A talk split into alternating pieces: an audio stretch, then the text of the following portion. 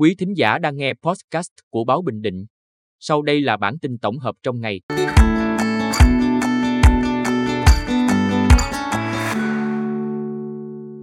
Bản tin tổng hợp ngày 6 tháng 9 của báo Bình Định có những tin sau: khởi công dự án khu du lịch suối nước nóng Hội Vân, khắc phục sự cố sụt lún đường Hoàng Văn Thụ.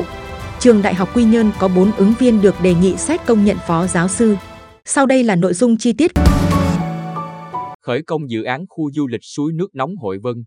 Sáng 6 tháng 9, công ty cổ phần tập đoàn Trường Thành Việt Nam tổ chức lễ khởi công xây dựng dự án khu du lịch nghỉ dưỡng, chăm sóc sức khỏe và dân cư khu vực suối nước nóng Hội Vân tại xã Cát Hiệp huyện Phù Cát.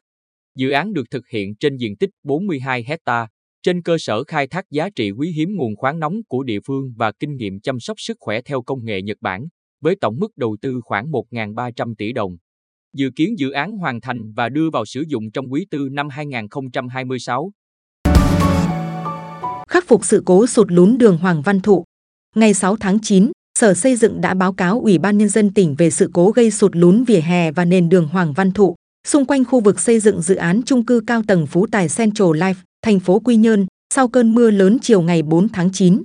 Sở Xây dựng giao Ủy ban Nhân dân thành phố Quy Nhơn chủ trì giải quyết sự cố theo quy định.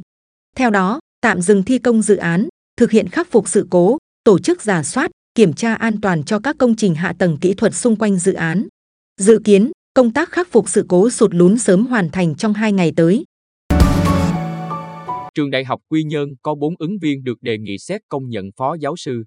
Trong danh sách 695 ứng viên được đề nghị xét công nhận đạt tiêu chuẩn chức danh giáo sư và phó giáo sư năm 2023, Trường Đại học Quy Nhơn có 4 giảng viên được đề nghị xét công nhận phó giáo sư, gồm Nguyễn Văn Kim, sinh năm 1973, thuộc ngành hóa học, Nguyễn Hữu Xuân, sinh năm 1973, thuộc ngành khoa học trái đất, Phan Thanh Hải, sinh năm 1980, và Hoàng Nhật Hiếu, sinh năm 1979, thuộc ngành vật lý.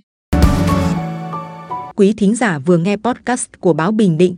Xin chào và hẹn gặp lại.